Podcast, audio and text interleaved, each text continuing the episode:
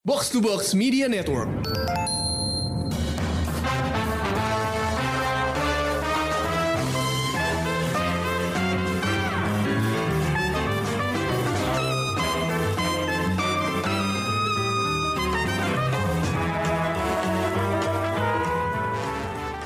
It's all Wanda. Selamat datang di Showbox Podcast dan gue Lisa dan Amy. Ya. Gimana nih? Wow. Empat nih. Akhirnya berwarna. Enggak sih. Sebenarnya minggu lalu udah berwarna ya. Tapi iya. Akhirnya di episode kali ini kita kembali ke kenyataan dan banyak pertanyaan yang sudah terjawab, ya nggak sih? Iya, betul. Jadi sebelum kita bahas, nih gue mau ngasih tahu dulu kalau episode kali ini sih kayaknya kita pengen langsung all spoilers, full spoilers. Jadi kita nggak ada ini juga, karena episodenya begitu jam pack dengan banyak jawaban ya. Jadi kita pengen bahas dari awal sampai akhir. Jadi buat yang belum nonton, mungkin nonton dulu, terus nanti balik ke Showbox lagi. Dan sebelumnya kita dengerin dulu trailer dari WandaVision.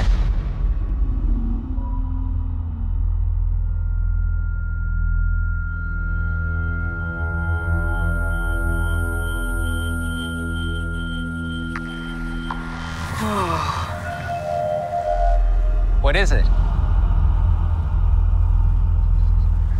Some sort of energy field. Be careful, Rambeau. Captain Rambeau. Watch it. Tomorrow, nothing can prepare you. Wanda, can you read me? Who's doing the seal? For what's next.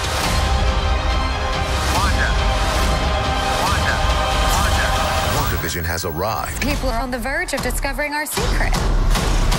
This Friday, nothing can prepare you for what's next. We just don't know what to expect. Marvel Studios' first series has arrived on Disney Plus. Yes! WandaVision is an absolute showstopper. The most unique storytelling yet. Are you here to help us?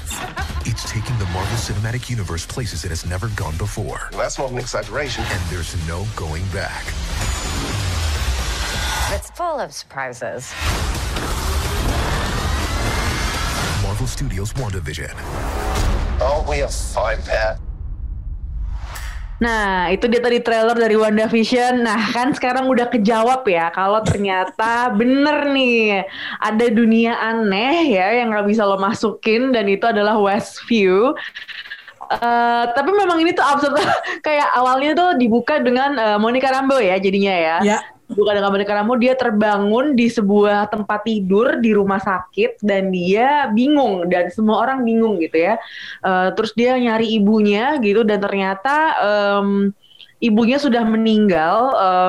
Jadi kalau si Monikanya ini bukannya meninggal tapi dia menghilang, disappear gitu kan. Nah, jadi itu tuh udah dikasih kayak patokan waktunya nih akhirnya di WandaVision ini yang pas itu exist-nya tuh ada di mana gitu kan. Jadi kita udah mulai bisa kejawab ya nggak sih, Amy? Kita udah agak sedikit tidak lagi bertanya-tanya ini apa sih. Walaupun masih ada pertanyaan.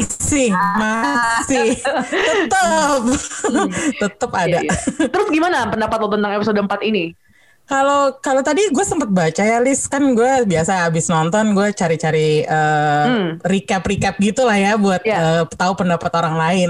Ada yang bilang wah mereka terlalu cepat ngebukanya nih. Okay. Baru episode 4 udah dibuka, tapi gue gak setuju sama pendapat itu. Enggak.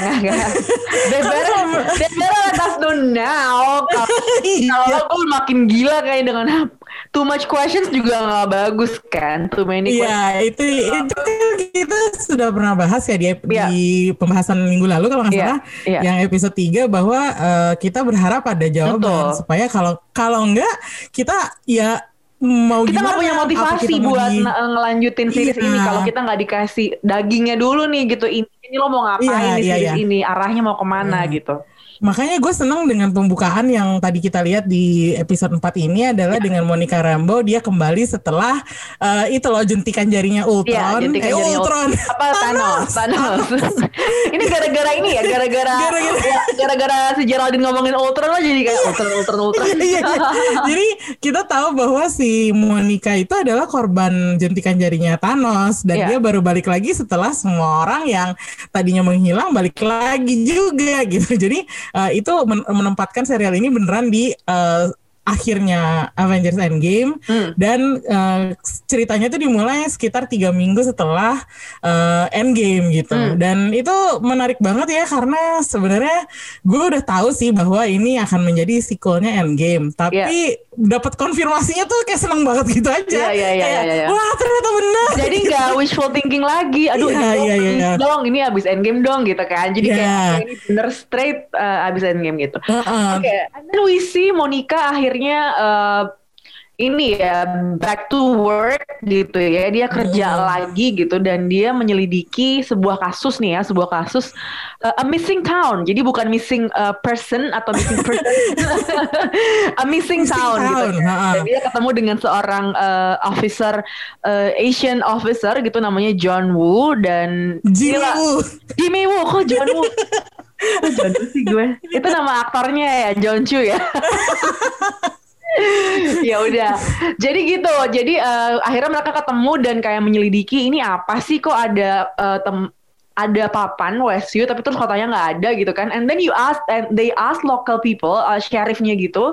Dan cara bilang emang kayak apa tuh, nggak ada tuh Westview. Padahal jelas-jelas papannya ada papannya. Gila kan, betul. Itu gila. And then nih, gue mau nanya sama lo. Did I miss something gitu ya? Karena waktu gue ngeliat itu, and then gue ngeliat papan Westview, terus gue ngeliat depannya itu tadinya kan kosong ya, nggak ada apa-apa.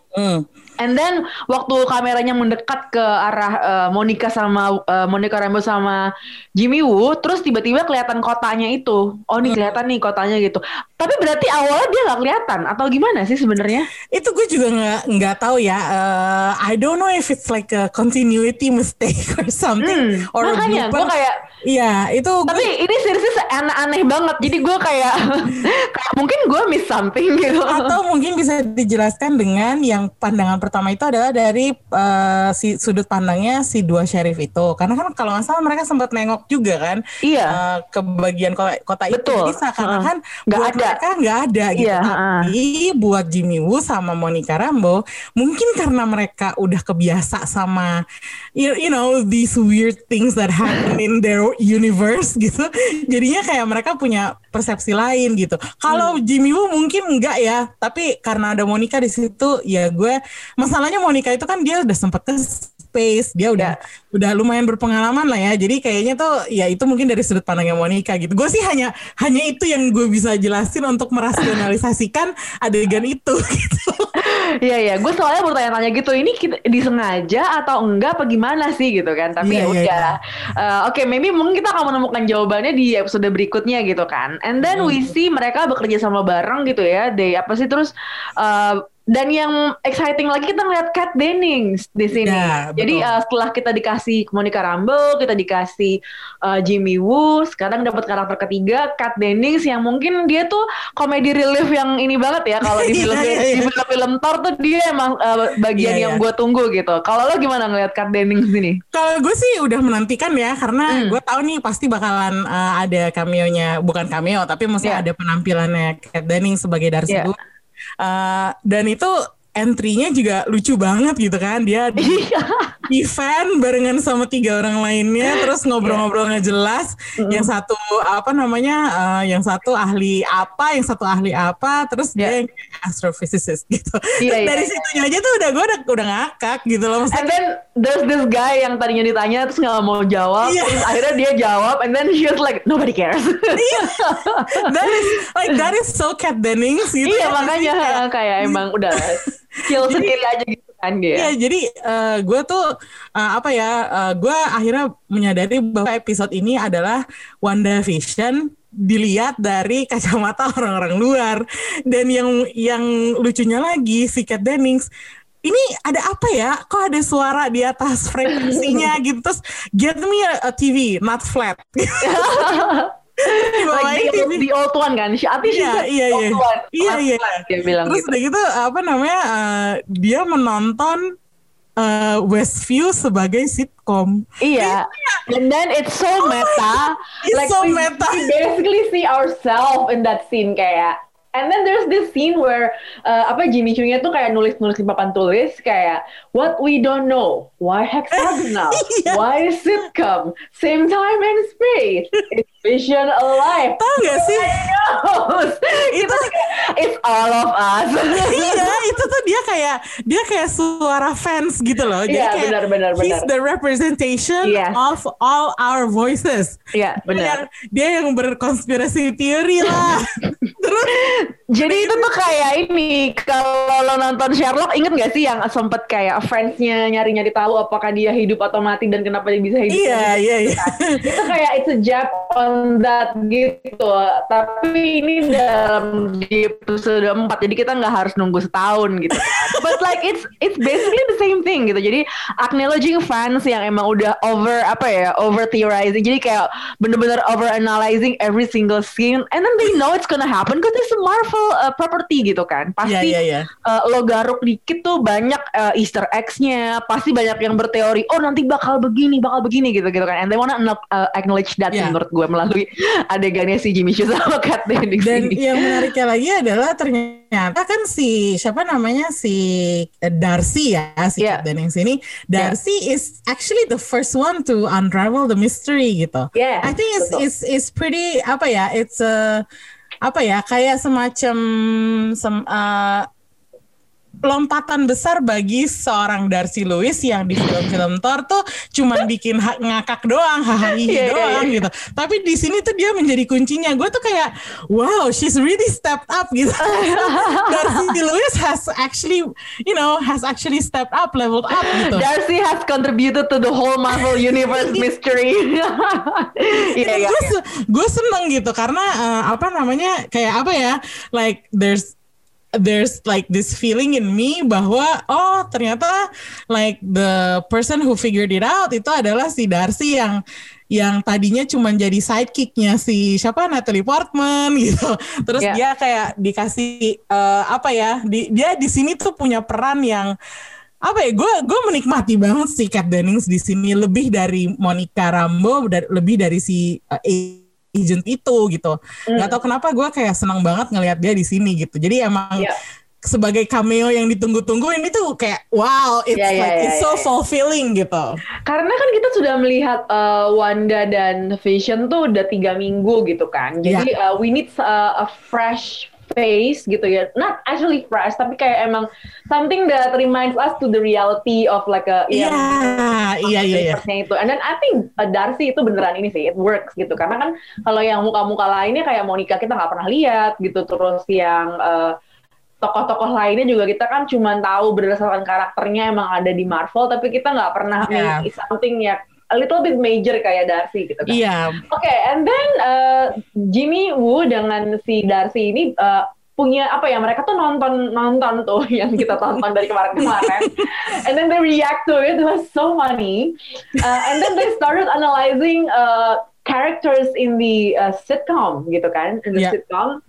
Pertama ada tokohnya Wanda and Vision gitu kan. Oke. Gue kayak ini kayak kenapa jadi kayak detektif tapi lucu begini ya gitu. Terus ada Mr. and Mrs. Hart, terus ada it's played by Todd and Sharon Davis gitu kayak okay. Jadi kayak what do you think they're doing? Kenapa mereka melakukan itu ini? I think they're trying to track the missing town. Dan satu clue besar yang didapat dari adegan itu adalah si Agnes tidak termasuk di dalam cast. Padahal karakternya gede ya. Dia nongol dari awal. Iya, itu dia. Makanya jadi gue kayak nunggu-nunggu ini bener nih siapa nih yang Agnes ini. Ternyata gak disebut kan namanya. Terus gue langsung pasti ini berarti bener. Kata Kalia dan Dana. Seperti kita waktu ngobrol-ngobrol bareng Komrik kan dikatakan dia sebagai mentornya si Wanda ya. Dan kalau kita ingat di episode 3 yang mengutarakan kecurigaan terhadap Monica yang pertama itu adalah si Agnes gitu. Dia ngomong ke si Herb itu kan tetangganya itu. Jadi kayaknya sih masih ada misteri di situ. Cuman untuk yang lain-lainnya gue rasa tuh kayak itu tuh gue nggak tahu tuh Wanda sepowerful apa sampai satu kota dia bisa atur jadi karakter dalam sitcom dia gitu. And then we still don't know kenapa sitcom itu ada and how gitu kan. Iya, kayak itu tadi pertanyaannya Jimmy Woo gitu kan. Benar, kayak why apa it's a sitcom, it's a 50s sitcom, si Darcy ngomong gitu kan. Tapi terus si Jimmy Woo, but why gitu. Iya benar juga, but why. I think tau gak teori gue dengerin. Oke. Wanda has her own Marvel Universe. And then she's like, fuck you Feige, I'm just gonna make my own sitcom. And then that's it, that's what happened. You killed Vision, that's it. My own jadi intinya Wanda itu lagi nulis fanfiction list. Betul, itu bener. Dan dia sebel sama Kevin Feige. Kenapa di Endgame? Ya udah, kalau gitu gue bikin sendiri aja gitu kan. boleh teori boleh. Karena gue udah gak tahu lagi what's happening gitu. Yeah. I need answers. Anyway, akhirnya mereka lagi ini kan kita lihat mereka lagi menganalisa siapa-siapa tokoh yang di kota Westview itu gitu ya. And then they attempt to communicate ke orang-orang yang ke Wanda sebenarnya kan. Mm-hmm. And then Darcy once again crack the key to like mungkin lo bisa ngomong kayaknya nih. Iya. Yeah. Dengan teori astrofisikanya yang gue gak ngerti itu. Actually she said like 2 lines to explain that. And like okay what? But then I'm like okay I'm just gonna like accept this science fiction and I'm like okay that's happening. You can talk to movies, TV through like radio or whatever gitu. Okay akhirnya si Jimmy Woo-nya ngomong gitu kan. Wanda. And then we finally know ternyata orang yang ngomong itu adalah Jimmy Woo gitu ya. Dan orang yang nyatet ya, ada agen nyatet nonton TV itu adalah si Darcy gitu kan. Atau itu orang lain lagi menurut lo? Nah itu gue gak tahu sih, kayak could be Darcy, could be someone else. Karena bagian itu lumayan cepet ya gantinya. Iya, jadi apa meskipun kita lihat ada tangan seseorang yang nulis itu, gue gak tahu itu Darcy apa siapa gitu. Tapi anggap aja Darcy lah. Jadi kalau gue... What do you think about ini though, the communication yang kayak, Wanda, what's happening? Wanda, who's doing this to you? Again, Darcy shows her brilliance karena dengan cara itu, bahkan dengan komunikasi putus-putus yang seperti kita lihat di episode-episode sebelumnya, Wanda itu cukup disturb sampai akhirnya dia menyensor acaranya sendiri. Iya, benar-benar. Dia kan si Darcy bilang kan sempat ada glitch, and then Darcy also paid attention gitu kan. Iya. Kita kan berapa episode kemarin kan we do see that, tapi kita kayak itu apa sih gitu kayak. Iya. Intentional is that part of the I know kayak gitu kan. And apparently it is intentional and then it happens gitu kan. Dan Darcy saw that ya kan. Iya dan Darcy yang yang pertama kali ngusulin, dia juga yang menyadari bahwa sebenarnya there's an anomaly dalam siarannya itu kan. Karena adegannya ganti cepet banget 2 kali pula gitu kan. Dan ini kalau menurut gue bahwa Darcy mengetahui itu nggak masalah. Tapi yang tiba-tiba di akhir itu adalah ternyata Vision juga menyadari kok ada yang aneh. Jadi nggak cuma Darcy aja, tapi Vision juga gitu. Oke. Jadi abis itu udah ya, kita ngelihat also we get the answer about the helicopter gitu kan. Yes. Jadi helicopter and the helper juga ya sebenarnya. Jadi kayak cuman acknowledge that ada screenshot gitu ya, tangkapan layar, screenshot ada foto gitu. Fotonya hitam putih tapi ada yang berwarna di situ. And then si siapa ya, Monica Rambeau ya nanya-nanya ya. Siapa yang nanya? Kenapa dia berwarna gitu? Si Jimmy Woo yang nanya, kalau dia ngasih fotonya. Kenapa lo warnain gitu kan, kayak enggak itu dari soalnya. Iya itu dia. Dan sebaliknya juga terlihat bahwa si yang beekeeper itu ternyata kan dia cuma agen SWORD biasa ya. Terus dia masuk ke force fieldnya itu, ke shieldnya itu, tiba-tiba tali yang narik dia keluar. Terus itu di dunia nyatanya sempat berwarna kayak warnanya tuh warna neon TV zaman dulu gitu. Itu kayak so it works both ways. I don't know. It's so confusing man. Like dikasih jawaban juga gak guna. Iya, they give us answers but they give us more questions basically. Jadi there's no way other than lo terus nonton sampai ini kelar gitu kan. Itu kayak that's what they want gitu. Okay, we get the helicopter and what else? We get the beekeeper. Iya, the beekeeper yang talinya itu. Iya, yang dia nyebrang terus talinya copot gitu kan. Iya, terus udah gitu kayak kalau menurut gue yang yang rada aneh lagi tuh juga bahwa si Monica itu pertanyaannya Darcy. Monica itu ngapain kayak is she in deep cover harus ngikutin atau memang orang masuk ke situ otaknya udah langsung brainwash ganti sama gitu Wanda. Ya langsung kayak masuk ke dunianya Wanda gitu. Iya itu ada things loh, karena nggak mungkin tahu Ultron dari mana gitu ya nggak sih. Nah itu dia Liz, masalahnya kalau dia tahu Ultron, kenapa dia di episode pertama tuh dia kayak masih nggak tahu apa-apa gitu. Belaga bego doang nih ceritanya si Monica gitu. Iya makanya. Kalau menurut gue itu masih misteri gitu. Dan yang The Beekeeper-nya itu juga kemana akhirnya udah ketahuan sama si Wanda terus dibuang juga kan? Iya. Iya. Anyway, jadi ini tuh emang seru sih buat lo pretelin. Gue tuh nonton sampai 2 kali karena awalnya tuh gue bingung gitu. Ini kenapa nih? Jadi ini rekamannya agak mundur setengah jam gitu. Boleh nggak gue nonton? Kayak gue bilang, I need to like watch it again and then pay attention to what's happening gitu. Jadi emang seru banget, banyak little detail yang ini ya menjawab 3 episode sebelumnya. Cuman emang nggak banyak jawabannya tetap gitu. Apa lagi yang kita lewatin ya? Oh, of course, the biggest part adalah kita lihat apa yang terjadi oleh Geraldine ketika dia dibuang keluar dari Westview. Dia masih pakai kostumnya loh. Yeah. Kostumnya.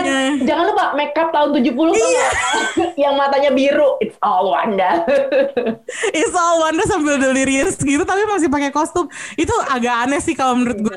Maybe it's a clue bahwa kalau lo keluar dari si Westview itu what you wear, what you bring from inside can be carried outside. I don't know. I mean, it's still a mystery. It's pretty weird. It's pretty weird. Yeah. Dan jangan lupa kita ngelihat tiba-tiba si Wanda sendiri agak halu ngelihat Vision dengan tampilan mayat gitu, mayat Vision yang ada corpse-nya itu. Jadi sebelum mereka nonton TV bersama bayi-bayinya itu duduk di sofa, si Wanda sempat ngelihat Vision kayak, hah, kenapa Vision kayak gitu? Itu apakah gangguan mentalnya Wanda udah mulai terasa atau dia udah mulai goyah? Gue nggak ngerti deh tuh kenapa bisa benar, jadi kayak gitu. Iya, jadi kayaknya I think that part is emotional ya, karena dia kan baru punya anak gitu kan, and then terus tiba-tiba keganggu juga nih. Kayaknya kalau ada intense adegan yang cukup intense secara emosional gitu kan, dia agak-agak glitch ke dunia nyatanya. Awalnya dia keganggu karena siapa tuh karakter Dotty ya, yang ibu-ibu pentolan neighborhood-nya itu. Terus dia keganggu karena ada si communication-nya itu kan. Dan dia, padahal kan saat itu dia she's trying hard to fit in gitu kayak. Nah jadi waktu dia lagi adegan bareng si Dotty itu kan kita lihat ya kalau dia tuh lagi berusaha masuk nih ke dalam dunia yang dia ciptakan gitu. Jadi dia tuh kayak pengen fit in, and then suddenly ada alat yang bisa berkomunikasi dengan dunia luar, dia keganggu gitu kan. Terus yang bagian sama ini kan dia baru ngelahirin anak, terus tiba-tiba inget sama Quicksilver gitu ya. Terus tiba-tiba karakter Geraldine bisa tahu loh itu kan dia dibunuh sama Ultron gitu kan. Jadi mungkin itu kayak salah satu bagian yang emosional buat dia. Terus mengamuk lah si Scarlet Witch ini. Terus akhirnya keluar tuh ya adegan tangan merah. Ya tangan merah. Ya terus dia akhirnya ngebuang. What do you think about that scene? I think it shows how dangerous Wanda is sebenarnya, karena as we all know, gue ingetin lagi di komiknya Wanda juga sempat dicap sebagai villain, dan itu terasa banget sih di episode ini, di episode 4 ini, karena kita melihat lanjutan extension dari adegan di episode 3 yang kemarin, pada saat si Wanda marah ke Geraldine gitu. Di sini tuh benar-benar kelihatan dia psycho gitu. Apalagi pada saat yang tadi Vision masuk, terus udah gitu si Wanda sempat ngelihat halu sedikit si Visionnya seperti tampilan mayat ya, terus habis itu tiba-tiba dia mulai senyum lagi kan. Pada saat dari muka dia muka worry sedih, terus muka sedih, terus tiba-tiba dia menghadapi Vision dengan senyuman yang baik-baik aja kok semuanya.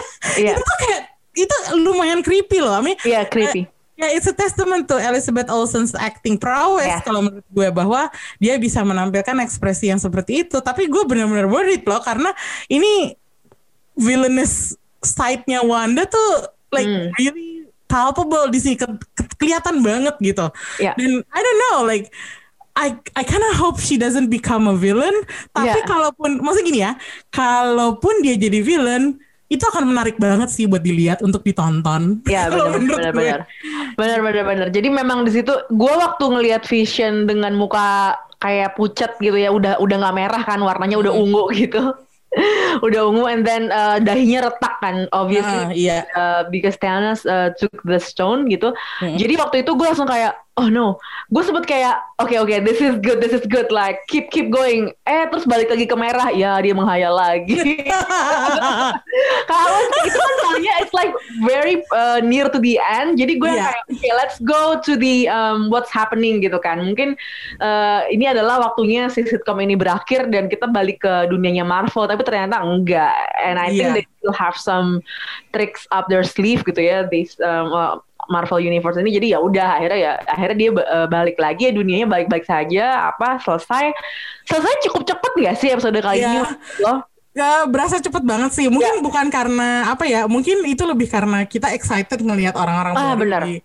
Bukan karena apa ya, bukan karena emang lebih pendek aja gitu.